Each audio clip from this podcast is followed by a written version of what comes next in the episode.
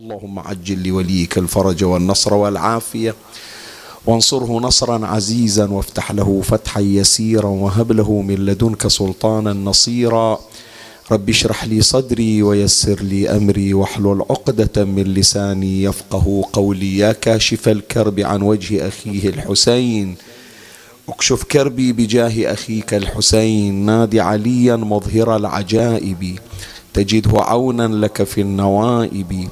كل هم وغم سينجلي بولايتك يا علي يا علي يا علي يا أبا الغوث أغثني. يا فارس الحجاز أدركني بلطفك الخفي ولا تهلكني. يا مولاتي يا فاطمة بنت محمد أغيثيني يا سيدتي.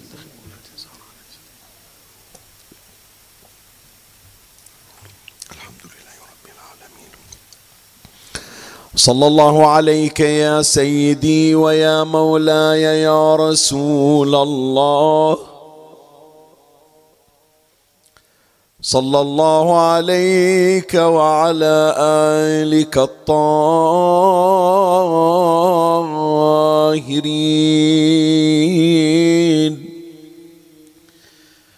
فاز من اعتصم بكم وأمنا من لجأ إليكم. يا ليتنا يا ليتنا كنا معكم سادتي فنفوز فوزا عظيما. جاء في دعاء الندبة الشريف. بسم الله الرحمن الرحيم اللهم صل على محمد وآل محمد وعجل فرجه أين وجه الله الذي يتوجه إليه الأولياء برحمتك يا أرحم الراحمين. وصلى الله على سيدنا ونبينا محمد وآله الطاهرين. اللهم صل على محمد وآل محمد وأجل فرجهم. اللهم صل على محمد وآل محمد وعجل فرجهم اللهم صل على محمد وآل محمد وعجل فرجهم وصف آخر ولقب ثان من الأوصاف والألقاب التي أطلقها دعاء الندبة الشريف على إمامنا الحجة بن الحسن عجل الله فرجه.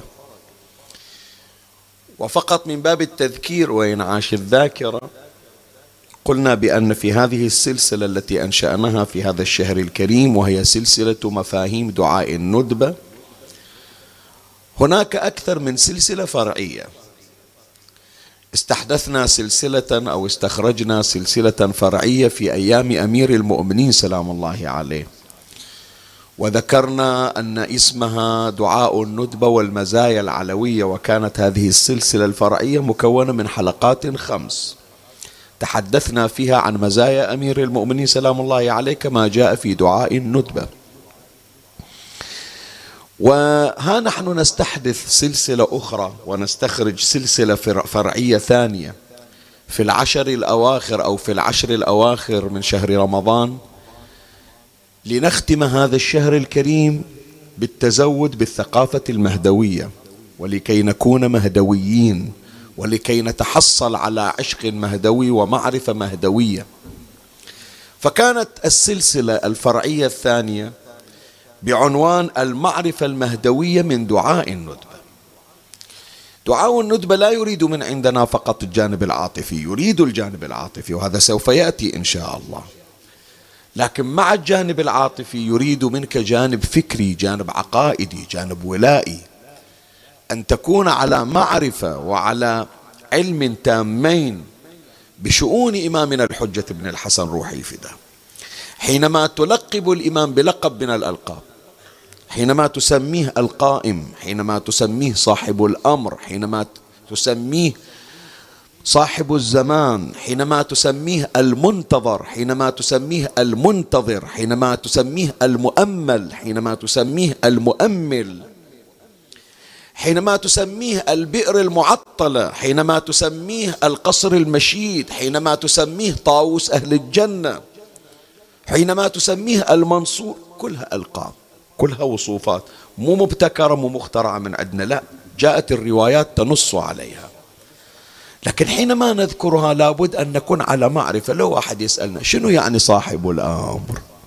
شنو يعني صاحب الزمان؟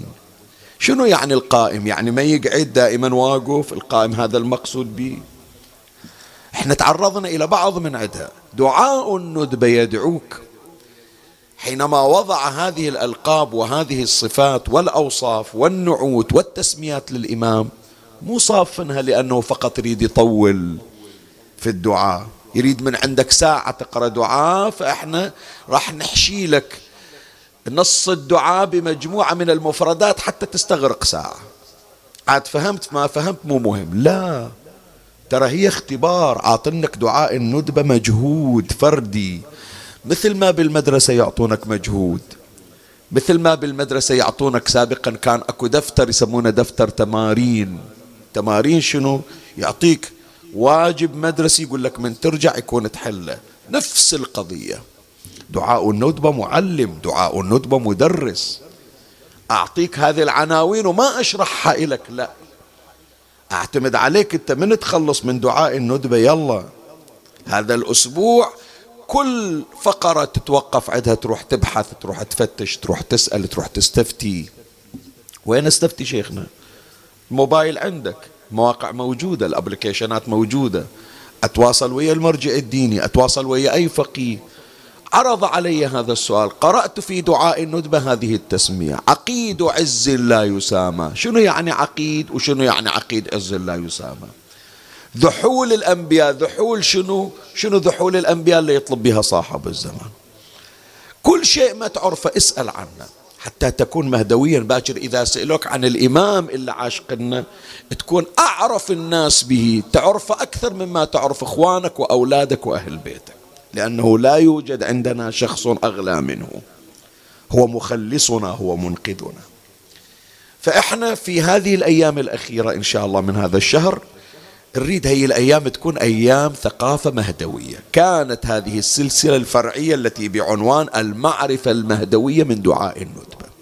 ما نحاول أنه نجيب عناوين أخرى؟ لا بعدنا في دعاء الندبة ما طلعنا عن دعاء الندبة. وهذه السلسلة الفرعية مكونة من سبع حلقات. خمس حلقات سلسلة أيضا من نفس السلسلة. سميناها الأوصاف المهدوية. خمس حلقات كل ليلة ناخذ وصف من الأوصاف المهدوية التي جاءت في دعاء الندبة.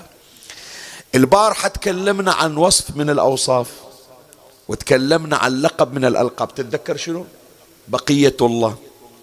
تمر جنابك انت السلام عليك يا بقية الله في الأرض. شنو بقية الله؟ تحدثنا عنه وجبنا الروايات اللي تكلمت عنه.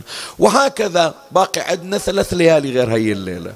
كل ليلة ناخذ لقب من ألقاب الإمام وصف من أوصاف الإمام التي ذكرت في دعاء الندبة الليلة نتحدث عن وجه الله. شوف الفقرة اللي قريناها أين وجه الله الذي يتوجه إليه الأولياء؟ فراح حديثنا يكون عن هذا الوصف وعن هذا اللقب وعن هذه التسمية لإمامنا كما جاءت في دعاء الندبة والبحث سيكون من شقين من فصلين. أول فصل نتحدث به شنو يعني وجه الله؟ ابني إذا سألني بابا منو وجه الله؟ شنو وجه الله؟ إمامنا صاحب الزمان هو وجه الله. زين ليش سماه الدعاء وجه الله؟ وجه الله يعني شنو؟ نريد نفهم. زين أنت وظيفتك تعلمه. زميلك اللي وياك في العمل في الدراسة يمكن من غير المذهب الشيعي. هذا أنتم عندكم دعاء الندبة تقرونه يوم الجمعة. عندكم خطيب يقرأ لكم. اسمه شيخ ياسين جايب اسم وجه الله. شنو وجه الله؟ وجه الله شنو نريد نفتهم؟ وموجود هذا وجه الله لو مو موجود؟ انت وظيفتك أن هي المعلومات تكون مبلغ لها. داعية مهدوي. تنقل الثقافة المهدوية إلى الآخرين. على الأقل تخبرهم إحنا إيش نعتقد. تعلم الناس بعشقك له صلوات الله عليه. فإحنا إذا في الفصل الأول سوف نتحدث عن معاني وجه الله. الفصل الثاني هذا من أجمل الفصول اللي راح نوقف عندها بس يحتاج إلى الفصل الأول كتحضير وكتمهيد. شوف العبارة أين وجه الله الذي يتوجه إليه منه الأولياء؟ أنا وأنت يا ريت نوصل إلى درجة الأولياء. والله. عندنا طموح عندنا آمال. البعض يقول شيخنا أنا طموحي وآمالي الذنوب اللي عندي يكون أتخلص من عندها. الذنوب والمعاصي اللي عندي أريد أتخلص من عندها أريد أتجرد من عندها. وين أنا وأولياء الله وين؟ لا عمي. هي فقط خطوة تحط تحط رجلك على أول السلم وتصل. وتصل ترى عالم العرفانيين وعالم الأولياء. يوم من الأيام مدرس كان تالي تلميذة صار أرقى من عنده. يجي الواحد على أساس أنه مدر على أنه متعلم يكتشف نفسه بأنه صار معلم للمعلم. المعلم تالي يلتفت للتلميذ يوم شافه قطع أشواط قال يا ريت تفيض علي من أنوارك. ما مر عليكم قصة ذاك سريعا يعني فقط حتى أفسر لك إيش راح نقرأ إحنا في بحثنا. ما مر عليكم قصة ذاك الشاب الذي رأى امرأة كانت قد وقعت من سفينة وجرفها البحر وألقاها على الساحل. طمع في أن يعتدي على شرفها. هي صارت ترجف خافت. قال لي ليش بيك خايفة أخوة؟ ما حد يشوف. قالت أمر لم أفكر فيه فضلا عن أني لم أرتكبه. أصلا هالصورة ما تجيب بالي. أنا امرأة نظيفة طاهرة. ربوني تربية حسنة. وهو الزمن اللي رماني. والله لا حاسبة ولا كاتبة. ويا أهلي بالسفينة انكسرت السفينة وأنا اللي وقعت. وجابني الموج إلى الساحل. الآن شو أسوي؟ وين أروح؟ أرجع للبحر أغرق. أروح أبر ما أندل. صار يرجف. هو نفسه هذا اللي جاي يعتدي صار يرجف.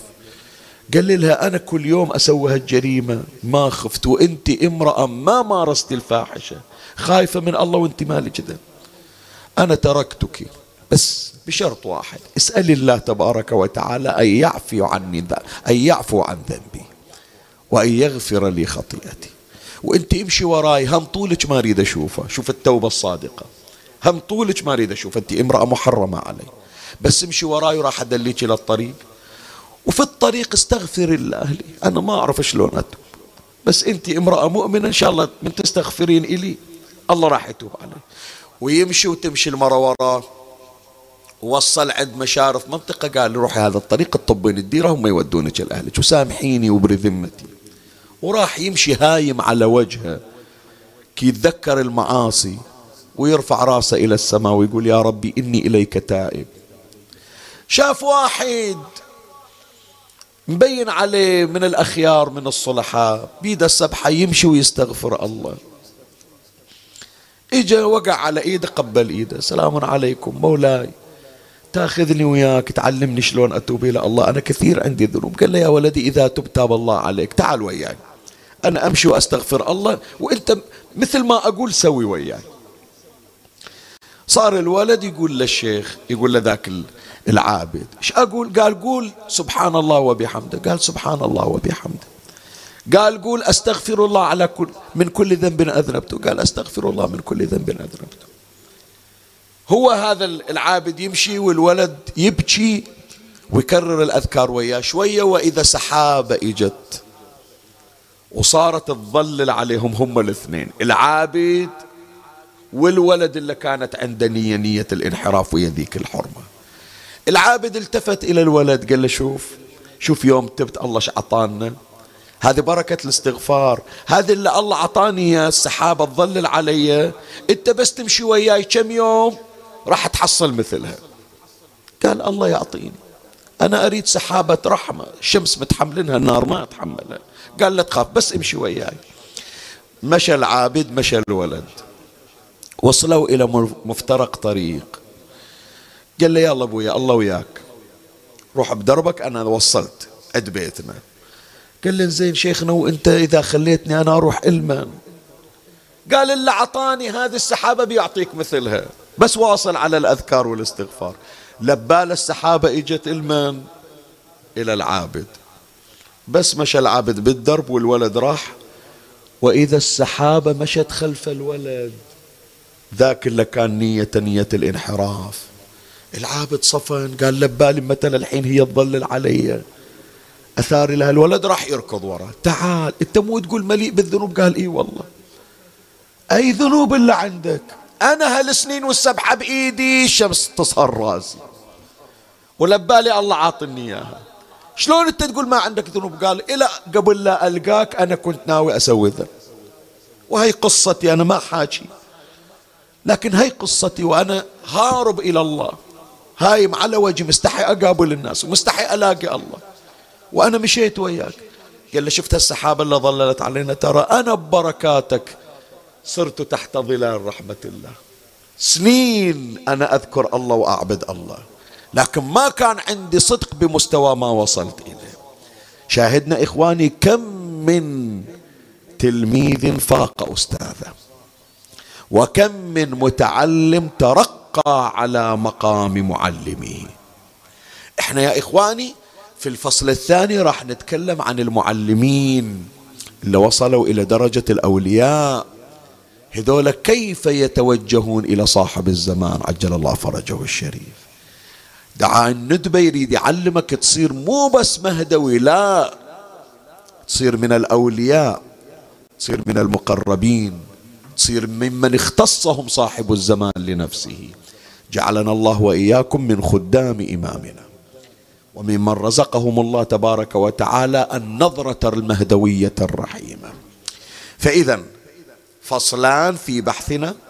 نتحدث في الفصل الأول عن معاني وجه الله. وفي الفصل الثاني نتحدث عن كيفية توجه الأولياء إلى إمامنا المهدي عليه السلام. هذا فهرسة سريعة تلخيص سريع إلى بحث هذه الليلة وأشرع الآن إن شاء الله في بيانه وفي تفصيله. ومن الله أستمد العون والتوفيق ومن مولاي أبي الفضل العباس المدد ومنكم ألتمس الدعاء. وثلاثا بأعلى الأصوات صلوا على محمد وآل محمد.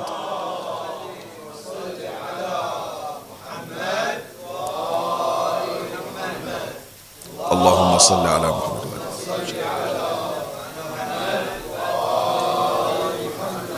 اللهم صل مولاي الكريم أنت حيثما كنت اسمعني وفرغ لي قلبك وأعرني سمعك وأقبل علي بكلك. الحلقة السادسة والعشرون من سلسلة مفاهيم دعاء الندبة والحلقة الثالثة من السلسلة الفرعية المعنونة بعنوان المعرفة المهدوية من دعاء الندبة والحلقة الثانية من سلسلة الأوصاف المهدوية وعنوان البحث والحلقة وجه الله. أما الفصل الأول من بحث هذه الليلة معاني وجه الله. وجه الله يعني شنو؟ من تسمي الإمام أو الدعاء يسمي الإمام وجه الله يعني شنو؟ مأخوذ من الوجاهة يا إخواني. ما نقرأ إحنا في ليلة الأربعة دعاء التوسل شنو العبارة اللي نرددها؟ يا وجيها عند الله اشفع لنا عند الله. شنو يعني وجيه عند الله؟ هذا فلان اللي اسمه وجيه وذيك اللي اسمها وجيهة. يا وجيهة عند الله اشفعي لنا عند الله نخاطب مولاتنا الزهراء عليها السلام. هذا منها مأخوذة هذه العبارة. أين وجه الله الذي إليه يتوجه الأولياء؟ شنو يعني وجه الله؟ وجه الله يعني أن الإمام وجيه عند الله. هذا مصطلح قرآني. القرآن ذكره ذكره إلى كليمه موسى ابن عمران عليه السلام. وذكره القرآن أيضا إلى روح الله عيسى ابن مريم. الله سمى موسى وجيه وسمى عيسى وجيه. القرآن أشار إلى موسى الكليم قال وكان عند الله وجيها. موسى الكليم وجيه عند الله. فأنت هم لما تتوسل بموسى ابن عمران راح تحصل الأثر لأنه وجيه عند الله تبارك وتعالى. عيسى ابن مريم يسميه القرآن وجيه عند الله وجيها في الدنيا والآخرة ومن المقربين. فإذا وجه الله مأخوذ من الوجاهة. مثل ما تقول الوجه هو هذا الوجه الحقيقي يا إخوان. الوجاهة الحقيقية لا بالأموال ولا بالمنصب ولا بالتسميات. الوجاهة الحقيقية إذا رزق هذا الوجيه القرب الإلهي. هذا هو الحقيقي وإلا فلوس اليوم موجودة باكر تروح. منصب اليوم عطوك إياه يوم الثاني سحبوه من عندك. كم شفنا عمي؟ تو موزرين اليوم تو عاطين المنصب اليوم. بالليل قالوا له خلاص باكر يجي واحد غيرك. فضلا واحد يقولون له لا صار تشابه في الأسلام في, في تشابه في الأسماء. اعذرنا راح نعطيك منصب ثاني تشريفي. ويطلع بخيبة الأمل. هي ما يسمونها وجاهة وجاهة صورية. الوجاهة الحقيقية إذا كان الوجيه مقربا من الله. حقك ودعتك يعني. خلي أذكر لك ما يذكره الشيخ الطبرسي على الله مقامه في مجمع البيان في معنى الوجاهة ما هو والوجيه من هو. قال الشيخ الطبرسي على الله مقامه في مجمع البيان الجزء الثامن صفحة 185 في قوله تعالى وكان عند الله وجيها خاطب الله موسى وكان عند الله وجيها أي عظيم القدر رفيع المنزلة شوية خلينا نوقف عند هالعبارة. وهذه درس لنا من موسى ابن عمران يا إخوان. يمكن هذا اللي تشوفه ما عنده شيء. حايلين على التقاعد. فلوسه خسرها. تقول خلاص راح عزه. ذاك الشرف وذيك الوجاهة وذيك المنزلة وذيك الأبهة راحت. حتى احترامك راح يتغير. الأول رأيت الناس من قد مالوا إلى من عنده شنو؟ ما عنده إيمان. عنده مال ومن لا عنده مال ما يهمني من صلاته فعنه الناس قد مالوا. هذا يوم اللي انسلب كل شيء من عنده. وظنت الناس بأنه لا قدر له ولا منزلة. لو يعلمون حجم القرب الإلهي. عم موسى ابن عمران كان في قصر فرعون وهو نبي لكن ما كلمه الله إلا لما كان في البيداء في البر. ما ويا أحد يساعده ويعاونه ويجيب له شوية نار تدفى مرته وهي تطلق. ذيك الساعة الله كلمه. لما كان في قصر فرعون بعد ما وصل إلى درجة التكليف. لما كان يركب مراكب الذهب ويلبس ثياب الذهب مرت علينا الرواية في بداية السلسلة التابعون. لما كان عايش في قصر فرعون إيش تتصور يعني موسى بن عمران؟ عمامة يمشي وعباية على كتفه لا محسوب من حاشية فرعون من أولاد فرعون. لبسه لبس فراعنة. هكذا روايات أحكي أنا مو من عندي لا ترجع إلى مفبأ. إلى بحار الأنوار هالشكل يذكر. الإمام يقول المركبة اللي يركبها فرعون يركبها موسى بن عمران. الثياب اللي يلبسونها يلبسها موسى بن عمران. الناس تسميه ما يسمونه موسى بن عمران. أخوه ما يعرفون أخوه هارون. لبالهم ولد فرعون يقولون موسى بن فرعون يسمونه. تالي صارت موسى بن عمران. بذاك الوقت والذهب عليه ما عنده عصا تتحول إلى أفعى إلى ثعبان. وما يرفع إيده وتصير بيده بيضاء. ولو يوقف على نهر النيل يضرب بالعصا فيه ألف مرة ما ينشق. لكن الله قال له راح أراويك الجاه الحقيقي. طلعتك من قصور فرعون وطلعتك من ذهب فرعون وطلعتك من وجاهة فرعون وجبتك إلى وجاهتي. خليت الملائكة تمشي وتحفظك وخليت النار تمسكها بيدك وتصير باردة. وخليت قصر فرعون بكبره يصير خالي. وفرعون اللي ما حد يقدر يمر على قصره تالي يتوسل بيك وهو في الماي. يقول لك بس خلصني. وخليت قوتك يضرب بها المثل أوقفك على البحر وأخلي البحر ينشق إليك 12 طريق. الوجاهة مو بالفقر وبالفلوس الوجاهة بالرت بالرتبة الربانية وبالقرب الإلهي. فأنت عمي لا تقول لي يوم من الأيام سحبوا من عندك منصب. ولا تقول لي يوم من الأيام كنت تخدم في مكان وشالوك من المكان. شيخ ياسين يقرأ في كل الحسينيات إجا يوم قالوا ولا نقريه ولا في مجلس. إذا أنا قريب من الله ومن الحسين خلاص يكفيني حسين. إذا أنا قريب من الله خلاص أنا أدور القرب الإلهي. شو أسوي بالناس راضية عني والله غاضب علي؟ هذا الدرس اللي يريد القرآن يعلمنا إياه. شوف الشيخ الطبرسي ماذا يقول. قال وكان عند الله وجيها أي عظيم القدر رفيع المنزلة يقال وجه وجاه فهو وجيه إذا كان ذا جاه وقدر قال ابن عباس كان عند الله خطيرا اسمعني الكلمة شوف شو يقول. قال كان عند الله خطيرا لا يسأله شيئا إلا أعطى إلا يريده. هذه الوجاهة الحقيقية. الوجاهة الحقيقية مو أوقف ما أدري يوقعون إلي لو ما يوقعون. موسى ما احتاج إذا طلب شيء من عند الله يقول له أعطني ورقة معاملة وخلي أوقعها إلك وصعدها لله وأنتظر شهر. يلا يوافقون. موسى جبرائيل يقول له توسط لعند الله. أنت كليم الله أنا بعد ما وصلت إلى هالرتبة. موسى جبرائيل يقول له أنت تشرفني من تطلب طلب أني أرفع إلى الله. كل الكائنات تشتغل على خدمتك يا موسى بن عمران فإمامنا وجه الله وجه الله شلون؟ لا يسأل إمامنا شيئا من الله إلا ويستجاب له. هي الوجاهة الحقيقية. وراح أجيب لك الآن كلمة شوف اللي جبتها عن موسى ابن عمران. موسى ابن عمران قلنا متى حصل الوجاهة؟ وجاهة التكليم. يوم اللي طلع خرج خائفا يترقب. ويوم اللي اشتغل خدام عند شعيب يراعي له غنم عشر سنين. ويوم اللي يمشي هو ومرته اثنينهم في البر وياش كم غنمة يرعيها ليلة باردة ومرته تطلق. واقف بالطريق يا من يجيب لي؟ بس قط بس شوية نار أدفي المرة اللي عندي. حتى غطى ما عندي أغطيها عن المطر والبرد. قال له الله يقولون أنت ما عندك وجاهة أراويك الوجاهة. وإمامنا صاحب الزمان عجل الله فرجه الشريف. يملأ الأرض قسطا وعدلا. بعدما ملئت ظلما وجورا. أول مرة أجيب على المنبر قبل ما جايب لنا اسمعني. ذاكر أنا مجالس كثيرة وسلاسل عديدة عن الإمام سلام الله عليه. وأنتم تتابعون الله يبارك فيكم صحيح لو لا؟ بس هذه أول مرة أذكرها.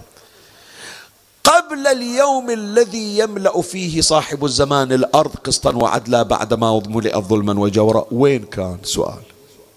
إحنا قلنا بأنه سنة كان في المدينة.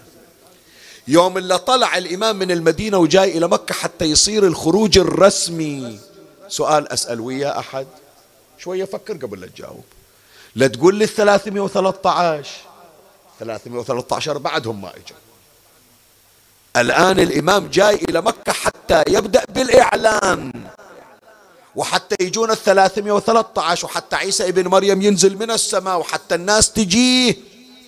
وحتى الكل يجي وتبتدئ الدولة المهدوية. سؤال أسأل. قبل إعلان الدولة المهدوية وحضور الملائكة وخروج الناس في الرجعة مو إن حال بيني وبينه الموت الذي جعلته على عبادك حتما مقضيا فأخرجني من وين؟ من قبري مؤتزرا كفن. بعدهم ما طلعوا.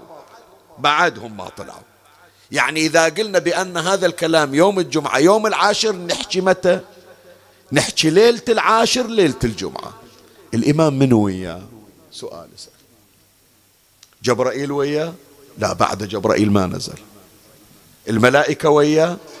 لا بعد الملائكة ما إجت.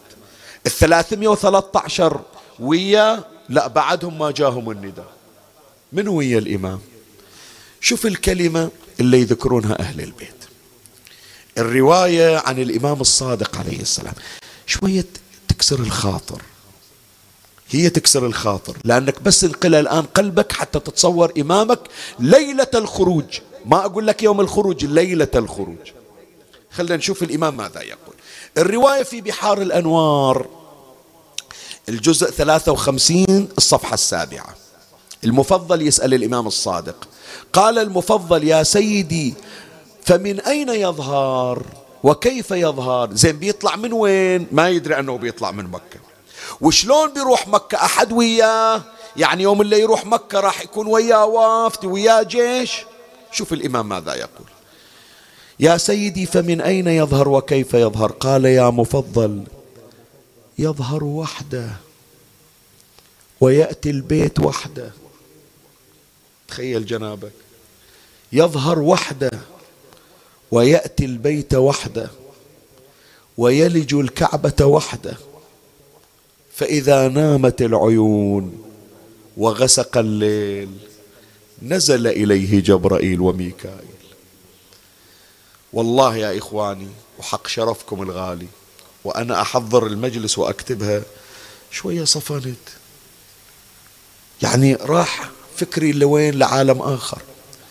ليلة الخروج تخيل جنابك الإمام قاعد يمكن راسه بين ركبتيه. ينتظر نزلة جبرائيل. ينتظر ساعة الفرج. هي العبارة هي ثلاث مرات قالها الإمام. بس للموالي للمهدوي للي الله من عليه فجعل قلبه قلبا مهدويا. من غير اختيار الدمعة تنزل. انت جنابك وحدة تضيع في الحرم في الطواف الكوادر يدورونها حج حتى من غير حملتها. حجية قاعدة بروحك ما حد وياك. قالت بيجون الحين بيجون. ما ترضى تشوف واحد. مع العلم مكان مكيف والحملات كلها كل واحد يساعد الثاني. صاحب الزمان قاعد ذيك الليلة بروحه. ما حد وياه. نص الليل بروحه. إيه خلنا نكمل الرواية. خلنا نكمل الرواية هي ترى فيها فيها غبنة وفيها عبرة خاصة. قال يظهر وحده. ويأتي البيت وحده ويلج الكعبة وحده. فإذا نامت العيون وغسق الليل نزل إليه جبرائيل وميكائيل والملائكة صفوفا. نازلين يطيبون خاطرة. نزل إليه جبرائيل وميكائيل عليهما السلام والملائكة صفوفا. فيقول له جبرائيل يا سيدي قولك مقبول. لا تقعد بروحك أبو صالح كافي. قطعت قلوب العشاق في دعاء الندبة. ناس ماتوا حسرة على رؤيتك. ناس ماتوا غبنة راح تمر علينا إن شاء الله في نهاية المجلس. إحنا بعدنا ما وصلنا يا إخواني إلى م... إحنا بعدنا مارين على الأعتاب حتى الأعتاب ما قعدنا عليها. الذي ذاق عشق المولى. يتنغص عليه الزاد يتنغص عليه المشرب يتنغص عليه النوم. الإمام الصادق عليه السلام يقول سيدي غيبتك طالت رقادي نوم ما أنام. وهو بعد ما إجا. فيقول له جبرائيل يقول له سيدي ما أريد أشوفك بهالقعدة خلاص زمن الغيبة راح زمن الظهور إجا. كان يقول له والله راح أعوضك عن كل لحظة. سالت فيها دمعة من عينك وسالت دموع شيعتك عليه. يقول يا سيدي قولك مقبول وأمرك جائز بس تدلل إحنا نقول البحارنا بس تدلل واطلب.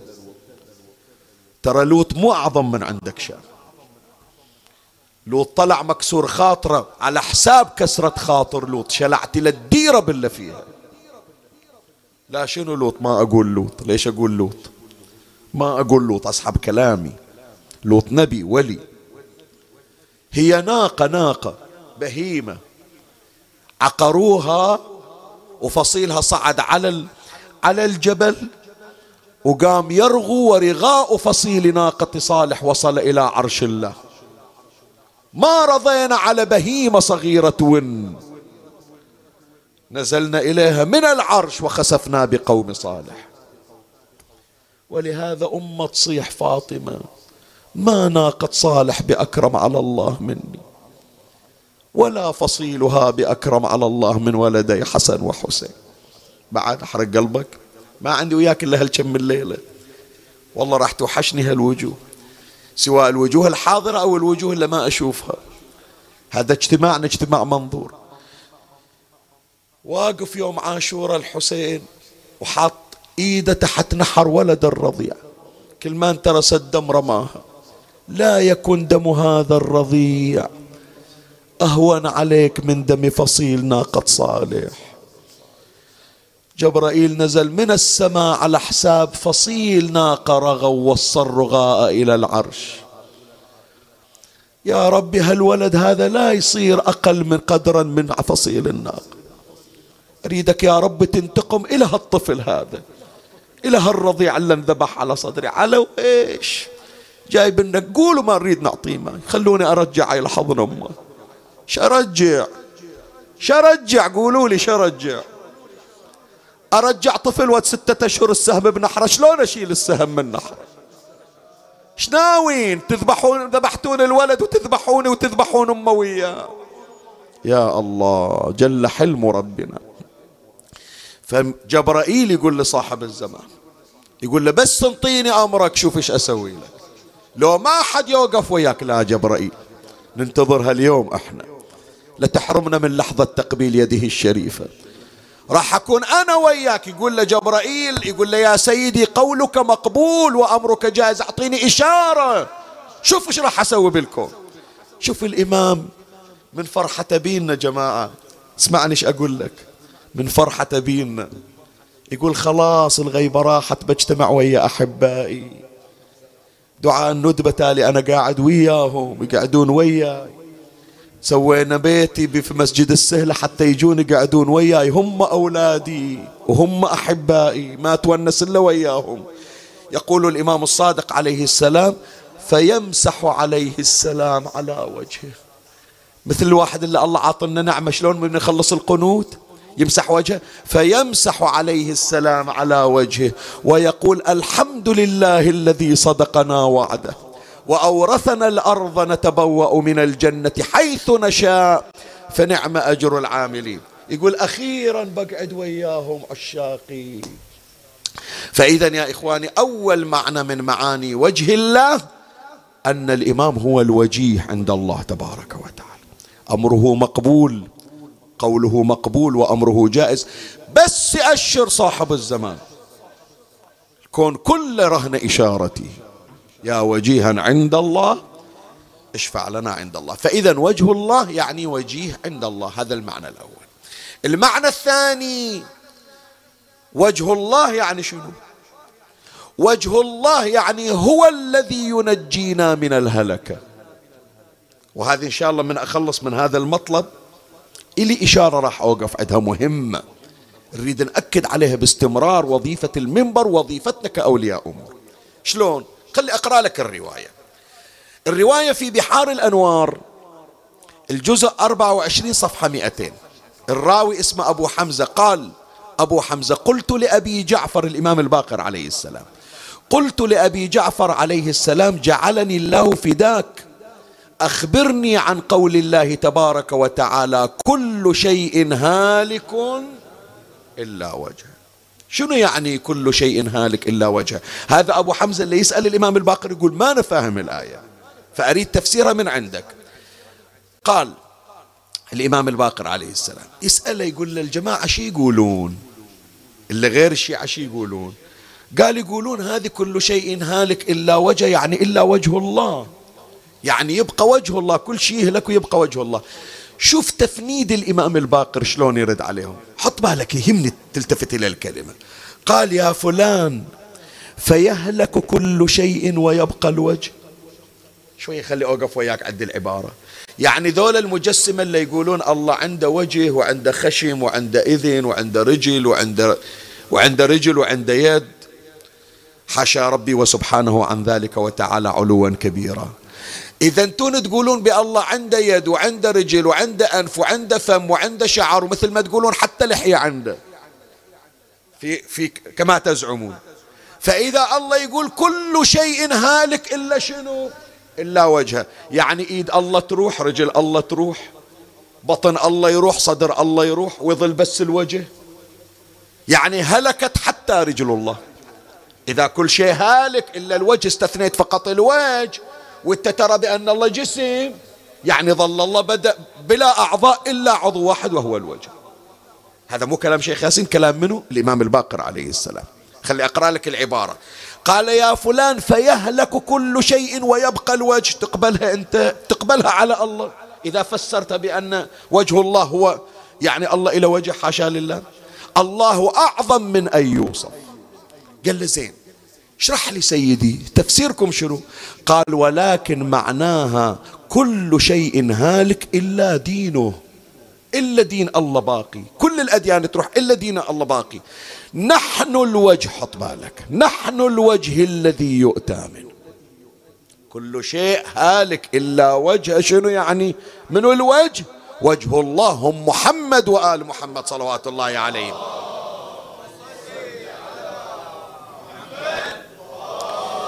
وهذا السطر اللي أقول لك به إثارة مهمة. الإمام الباقر عليه السلام يقول لم نزل لم نزل في عباد الله. يعني بعدنا باقين. يقول أنا راح يحطون لي سم وأروح ابن جعفر راح يحطون له سم ويروح لكن ولدنا صاحب الزمان راح يبقى. وجد الحسين راح يرجع. قال لم نزل في عباد الله ما دام لله فيهم روية. الراوي أبو حمزة يقول, يقول قلت وما الروية جعل جعلني الله فداك؟ روية يعني شنو؟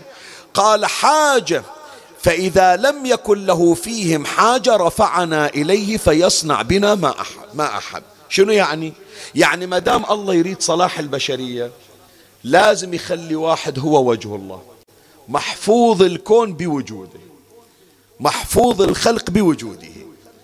ما الله يفرط في عبادة. الله خلى آل محمد ليكونوا نجاة من الهلكة.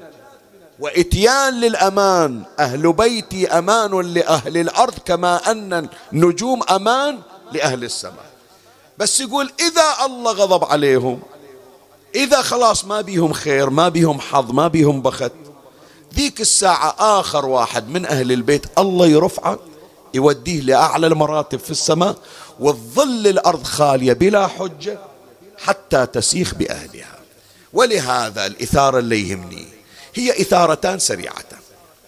أول إثارة توضيح لما سيحدث في نهاية المطاف. مو بعض من أولادنا وبناتنا وحتى إخواننا يقول شيخنا يعني أهوال يوم القيامة راح نشوفها إحنا؟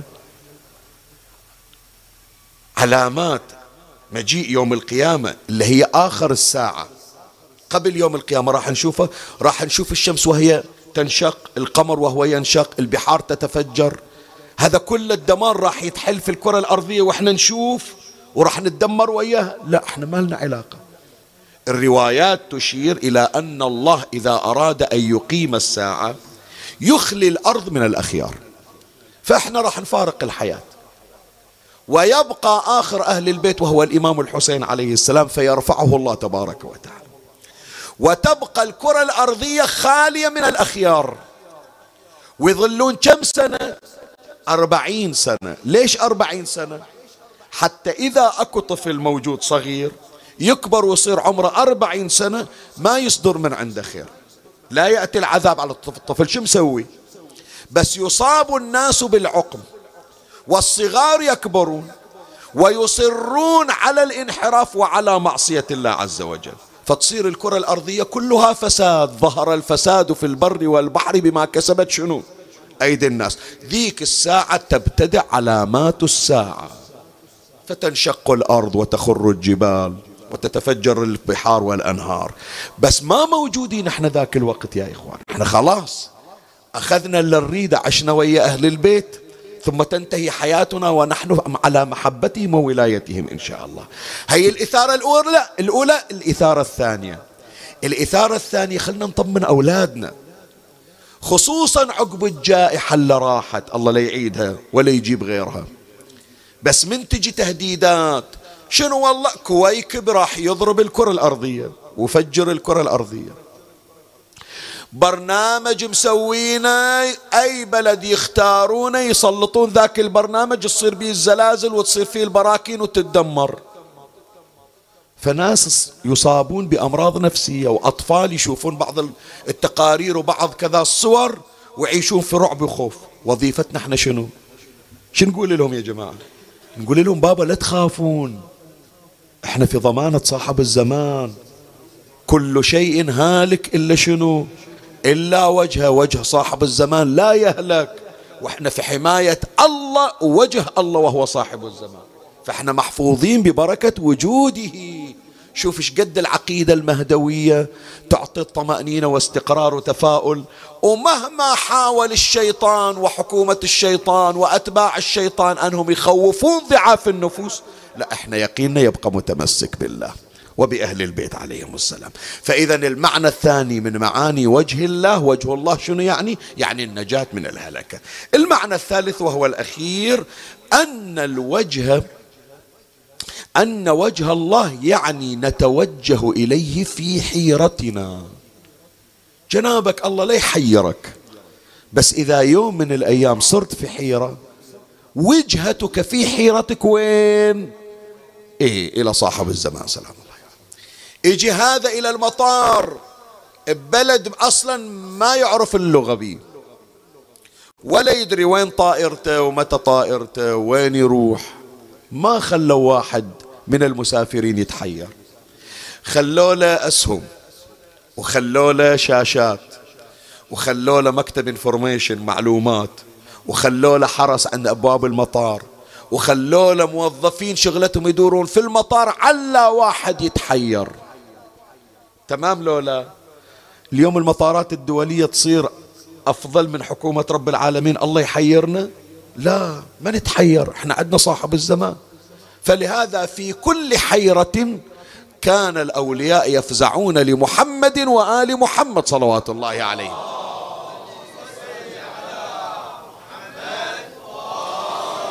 اثنين من شيعة أهل البيت واحد يسمونه محمد بن مسلم والثاني يسمونه مؤمن الطاق. دول أصحاب الإمام الصادق عليه السلام. بعد شهادة الإمام الصادق يدورون منو الإمام؟ كان زمن تقية وزمن خوف. كل واحد اجى ادعى الإمامة. صارت شغلتهم كل واحد يدعي الإمامة يروحون يسوون له اختبار. إلى أن ادعى الإمامة واحد من أولاد الإمام الصادق اسمه عبد الله يلقبونه بالأفطح مع الأسف يعني. ادعى الإمامة راحوا اختبروه شافوا لا كل شيء ما يعرف زين الآن بعد وين يروحون؟ شلون يبقون من غير إمام؟ قعدوا اثنينهم يبكون لأنهم صاروا بحيرة. الليلة تصيح يا باب الحوايج يا موسى بن جعفر. دخيلك يا مولاي. ما يحير أحد موسى بن جعفر. صحيح والله صدقني. بس ينتخون به يفزع, يفزع لهم ما يخليهم. إيه شوية ما أدري شلون فرض وجود الإمام الكاظم علينا الليلة. أريد أجيب هي القضية. أذكر مرة من المرات يا إخواني بالمحرق عندنا بالبحرين رايح أقرأ مجلس قالوا شيخنا المجلس نذر على الإمام الكاظم عليه السلام. يمكن يسمعوني الآن أهل المجلس عبر البث يمكن يسمعوني. ما كانت أيام شهادة الإمام؟ مو برجب يعني بغير وقت. فأنا قريت المجلس يوم اللي نزلت قلت لهم إيش دعوة المجلس على الإمام الكاظم؟ ليش يعني؟ إيش عندكم؟ قالوا شيخنا هذا النذر صار له الآن فوق الثلاثين سنة كل سنة نقرأ على الإمام الكاظم. قلت عجيب ثلاثين سنة قالوا إلى قضية إحنا رايحين نزور بالكاظمية. وما أدري الأولاد الشباب ما لاحقين. الفنادق سابقا اللي كانت بالعراق وحتى بالكاظمية. يعني شفناها إحنا مفتوحة. غرف داير مدار وهذا الفندق مفتوح. فعدنا الطفل الطفل عمره سنة ونص تقريبا. باب الغرفة مفتوح طلع يحبو. وقع من الدور الثاني طيحت على راسه. سنة ونص طايح من الطابق الثاني والطيحة على الرأس. سبحان الله شوف شلون مزروع حب أهل البيت في نفوسنا. أمة بعد بلا شعور. فقدت. شلون الله ألهمها؟ ما راحت للولد لا. راحت تركض إلى موسى ابن جعفر. طلعت من الفندق. يعني أهلها يقولون حتى حجاب ما خلت عليها من الذهول. ما ملتفتة لروحها وطالعة وهي تصيح يا باب الحوائج يا باب الحوائج يا موسى ابن جعفر. النساء العراقيات الله يجازيهم بالخير. شافنا تركض بعد وحدة جابت عباية غطتها. وعند الإمام قالت ولدي يرجع شلون ما شلون ما أعرف. ولدي يرجع. شوية وإذا الزائرات اللي وياها بالحملة قومي أكو يضحك حتى قطرة دم ما في ببركة موسى ابن جعفر. سلام الله عليه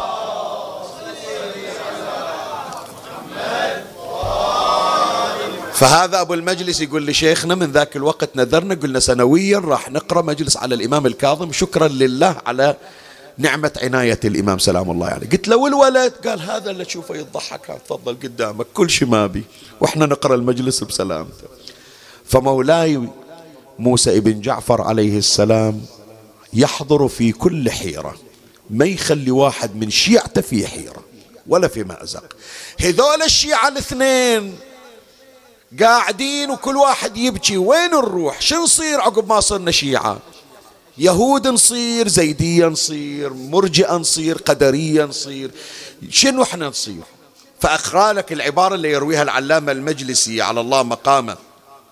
يقول قال ما ندري إلى أين نتوجه. فخرجنا ضلالا يعني متحيرين. ما ندري إلى أين نتوجه وإلى من نقصد؟ نقول إلى المرجئة أم إلى القدرية أم إلى المعتزلة أم إلى الزيدية؟ فنحن كذلك يقول قاعدين متحيرين إذ رأيت شيخا لا أعرفه يومي إلي بيده. يقول لي تعال. أنا ما أعرف منه هذا. فخفت أن يكون عينا من عيون أبي جعفر المنصور. وذلك أنه كان له بالمدينة جواسيس على من تجتمع بعد جعفر. من يقعدون جماعة شيعة؟ منو الإمام؟ اعتقلوهم وقطعوا رؤوسهم. شوف الزمن الخوف اللي كانوا فيه. فخفت أن يكون عينا من عيون أبي جعفر المنصور وذلك أنه كان له بالمدينة جواسيس على من تجتمع بعد جعفر الناس إليه. فيؤخذ ويضرب عنقه. فخفت أن يكون ذلك منهم. فقلت لله وياي تنحى فإني خائف على نفسي وعليك وإنما يريدني ليس يريدك. هذا يأشر علي ما يأشر عليك؟ خلي أشوف إيش عنده قال فتنحى بعيدا وتبعت الشيخ وذلك أني ظننت أني لا أقدر على التخلص منه فما زلت أتبعه وقد عزمت على الموت حتى ورد بي على باب أبي الحسن موسى. الله يوقفنا وياك إن شاء الله. عن ضريح باب الحوائج ونطلب مرادنا ونحصل مرادنا إن شاء الله. ثم خلاني ومضى. فإذا بالخادم بالباب قال لي ادخل رحمك الله. فدخلت فإذا أبو الحسن موسى. قاعد باب الحوائج فقال لي ابتداء منه إلي إلي. لا إلى المرجئة ولا إلى القدرية ولا إلى المعتزلة ولا إلى الزيدية ولا إلى الخوارج. لا تتحير من تصير بحيرة. إحنا وجه الله ننجيك من كل حيرة. من هنا يا أحبتي قبل الختام. عندكم موبايلاتكم؟ اللي عند الموبايل يكون يسجل. والشباب إن شاء الله يقتطعون هذا ويحطونه وينشرونه إلى الشباب. دعاء الاستغاثة بصاحب الزمان. في في كل حيرة في كل شدة في كل ضيق. كيف تناجي الإمام وكيف تدعو الإمام حتى ترى الفرج الإلهي من طريق الإمام. يرويها العلامة المجلسي على الله مقامه في بحار الأنوار الجزء 91 صفحة 35 اللهم إني أسألك سجلوها. اللهم إني أسألك بحق وليك وحجتك صاحب الزمان إلا أعنتني به على جميع أموري. وكفيتني به مؤونة كل مؤذ وطاغ وباغ. واحد سارقني واحد مأذني واحد مضايقني. مستعين بالله بك يا صاحب الزمان. وكفيتني به مؤونة كل موذ وطاغ وباغ. وأعني به فقد بلغ مجهودي وكفيتني كل عدو وهم وغم ودين وولدي وجميع أهلي وإخواني ومن يعنيني أمره وخاصتي آمين رب العالمين وصلى الله على محمد وآله الطاهرين.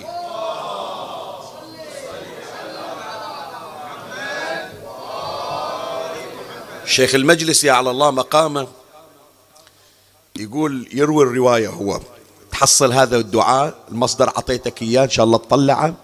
وشباب اشتغلوا اللي يقدر يطلعه من الإنترنت وينشره. جزاه الله خير في المساهمة. في بحار الأنوار الجزء 91 صفحة 35 تلقى التوسل بأهل البيت والتوسل بصاحب الزمان. فمن يخلص الدعاء الشيخ المجلسي يذكر. يقول أكو واحد زجوا به في السجن. وإجوا للعساكر قالوا جهز روحك ترى باكر يقطعون راسك ويصلبونك في الشارع. يقول ظليت أرجف. بالليل وإذا أسمع واحد وأنا في عالم النوم يقول استغث بصاحب الزمان. إيه صيح يا صاحب الزمان يحضر لك. فيقول قمت أصيح يا صاحب الزمان يا صاحب الزمان. أغثني يا صاحب الزمان. يقول فرأيت فارسا على فرس بيده حربة. قال لا تخف فقد كفيتك. خلاص. سألت الله أن يخلصك فاستجيبت دعوتي وبتطلع بتطلع. يقول بعد من طمني؟ استقر قلبي. يوم ثاني وإذا السجان جاي وفاتح باب الزنزانة وفاك القيود من ايديني ومن رجليني أريد أطلع؟ قال اصبر لا تطلع. طلعوا لي تعويض وخلعوا علي خلعة. وعطوني هدية وإكرامية. قبل لا أطلع أنا ساكت هذا السجان يقول لي بإذني بس قول لي إيش سويت؟ إيش سويت البارحة؟ إحنا مو بدنيا. إيش سويت؟ أنت خلاص أنت الآن كان معدم. شو مسوي؟ قال استغثت بمن لا يخيب من قصده. ناديت صاحب الزمان. وقد سأل ربي فبشرني بأن الله قد استجاب له. دعاء أسأل من الله تبارك وتعالى كل من سألونا الدعاء. الليلة أطلب من عندكم شباب رحم الله والديكم حتى لو ويانا عبر البث. أكو بنية صغيرة عندها مرض خطير أبوها متحير. في علاجها وفي شدتها. وكل ليلة الله يشهد من برا البحرين يرسل لي شيخنا لا تنسى بنتي اسمها درة وهي مثل الدرة. ادعوا لها بالشفاء والعافية. وادعوا لكل المرضى خصوصا أصحاب الأمراض الخطيرة. وادعوا لبقية الأسرى والمعتقلين بالفرج وللمغيبين والمبعدين بالعودة إن شاء الله ولكل مديون ولكل محروم من الذرية ولكل عاطل أو عاطلة عن الزواج وكل صاحب حاجة إن شاء الله بقضاء الحوائج يكون إن شاء الله هالسنة العيد عيد البشاير ببركة إمامنا قائم آل بيت محمد صلوات الله عليه.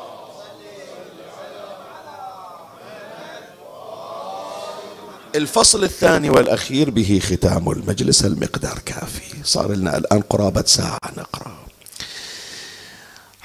أين وجه الله الذي إليه يتوجه الأولياء؟ أكو أولياء يا إخواني هذول عشاق الإمام. هذول تعلقهم بالإمام غير شكل. مو مثل تعلقنا إحنا. إحنا يمكن مخصصين وقت خاص لمناجاة الإمام. ننتظر يوم الجمعة ننتظر يوم العيد. هذول الأولياء يا إخواني لا. بالأربعة وعشرين ساعة أربعة وعشرين ساعة حتى وهم نايمين دموعهم على الإمام. يقعد ويا أهله ويا أصدقائه ما عنده حديث غير حديث الإمام. أقول لك بعد شيء أكثر؟ لا تستغرب أنت. حتى وهو بالقبر في الموت فكرة ويا الإمام. شوف إحنا قاعدين نهيئ أنفسنا أنه نوصل لهالمقام مقام الأولياء. فأخرجني من قبري مؤتزرا كفني يعني شنو؟ يعني مو من أموت راح أنسى الإمام. لا حتى وأنا ميت أقول يا ريت الله يعطيني الرجوع حتى أكون ويا الإمام. واللي صدقوا في هذا التوجه يا إخواني قلائل أكو واحد هذا مسك الختام يسمونه شيخ إبراهيم الكفعمي. سامع عن الكفعمي لولا عنده كتاب اسمه المصباح. شوف هذه الأدعية الموجودة في مفاتيح الجنان. قسم من عدها ماخوذة من كتاب المصباح للشيخ الكفعمي يسمونه شيخ العارفين من كبار علمائنا. من يذكرون قصة شيخ إبراهيم الكفعمي. شيخ إبراهيم الكفعمي فارق الحياة هو من جبل عامل من لبنان ومدفون هناك. فارق الحياة دفنوه المنطقة اللي كان مدفون فيها انهجرت لسبب من الأسباب. رجعوا فيما بعد أهل المنطقة. يوم من الأيام القصة هذه يذكرها العلامة المجلسي في بحار الأنوار الجزء 102 صفحة 67 ويذكرها السيد الخوانساري في كتاب روضات الجنات الجزء الأول صفحة 33 ويذكرها المولى عبد الله أفندي في كتاب رياض العلماء. هي كلها المصادر اللي تتكلم عن أحوال العلماء والسالكين يذكرونها. يعني قضية متسالم عليها عند العلماء. حتى سيد محسن الأمين رضوان الله عليه لما شوية قال ما متقبلينها ردوا عليه العلماء في القضية.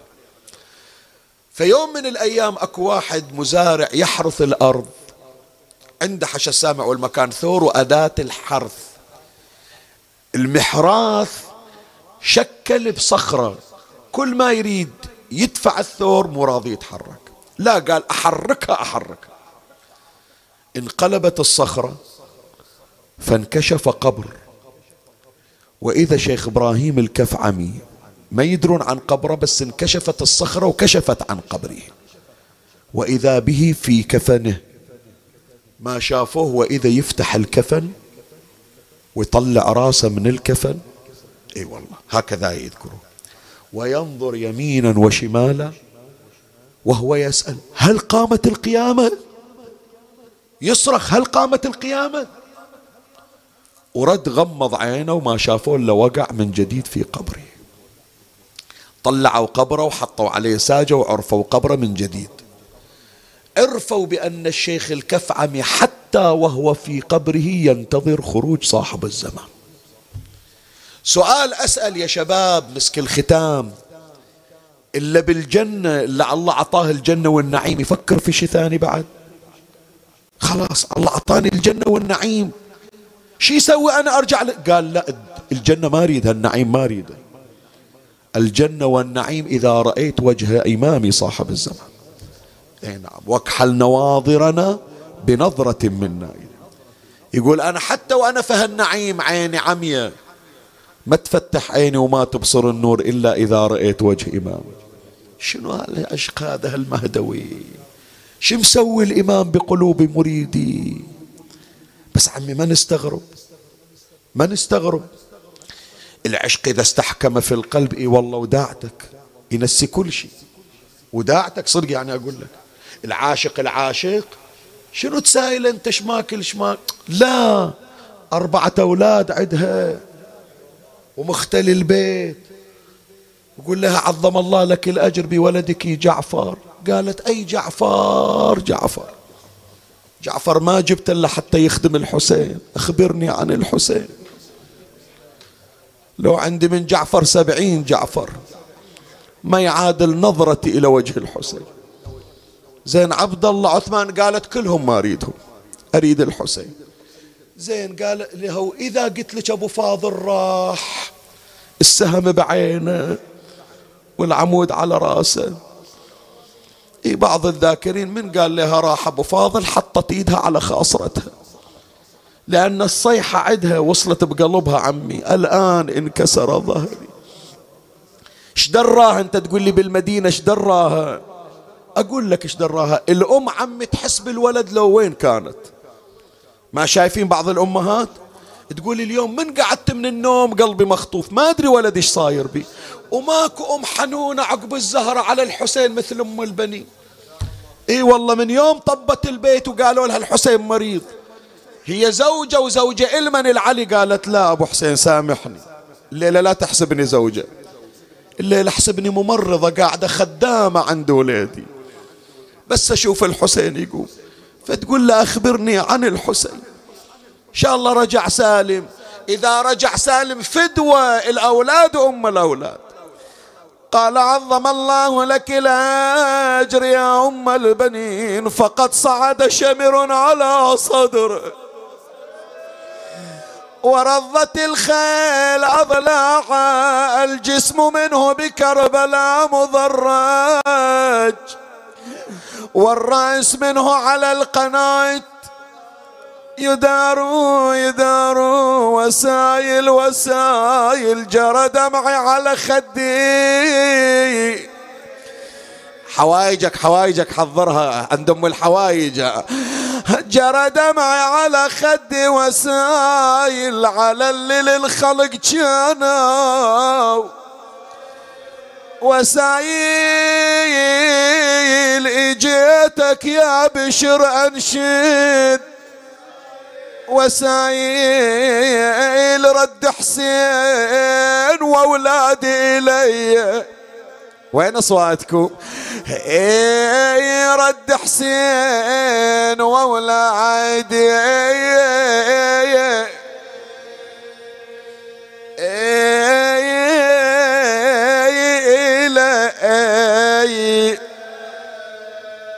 هذا بيت أم البنين بس أريد البيت مالنا إحنا نحكي ويا أم البنين.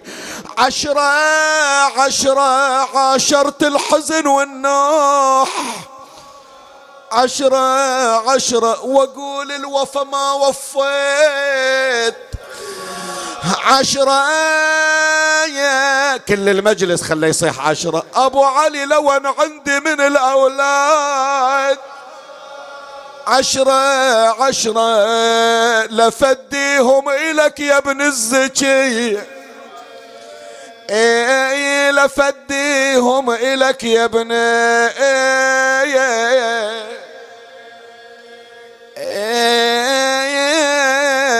الزكي أكو بيت من زمان ما قارنا. شقد مجرح وشقد مؤذي. أريد أقراه وشوف تتأثر به لو لا.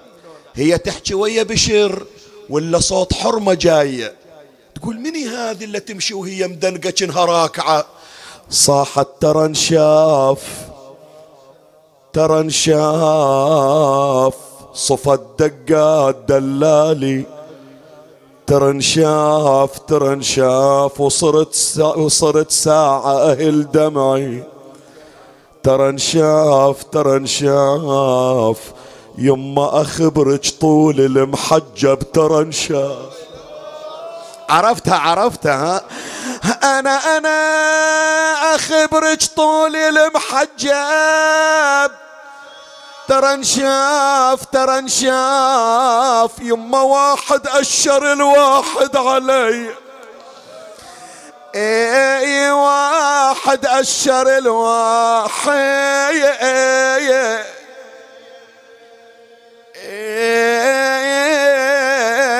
علي.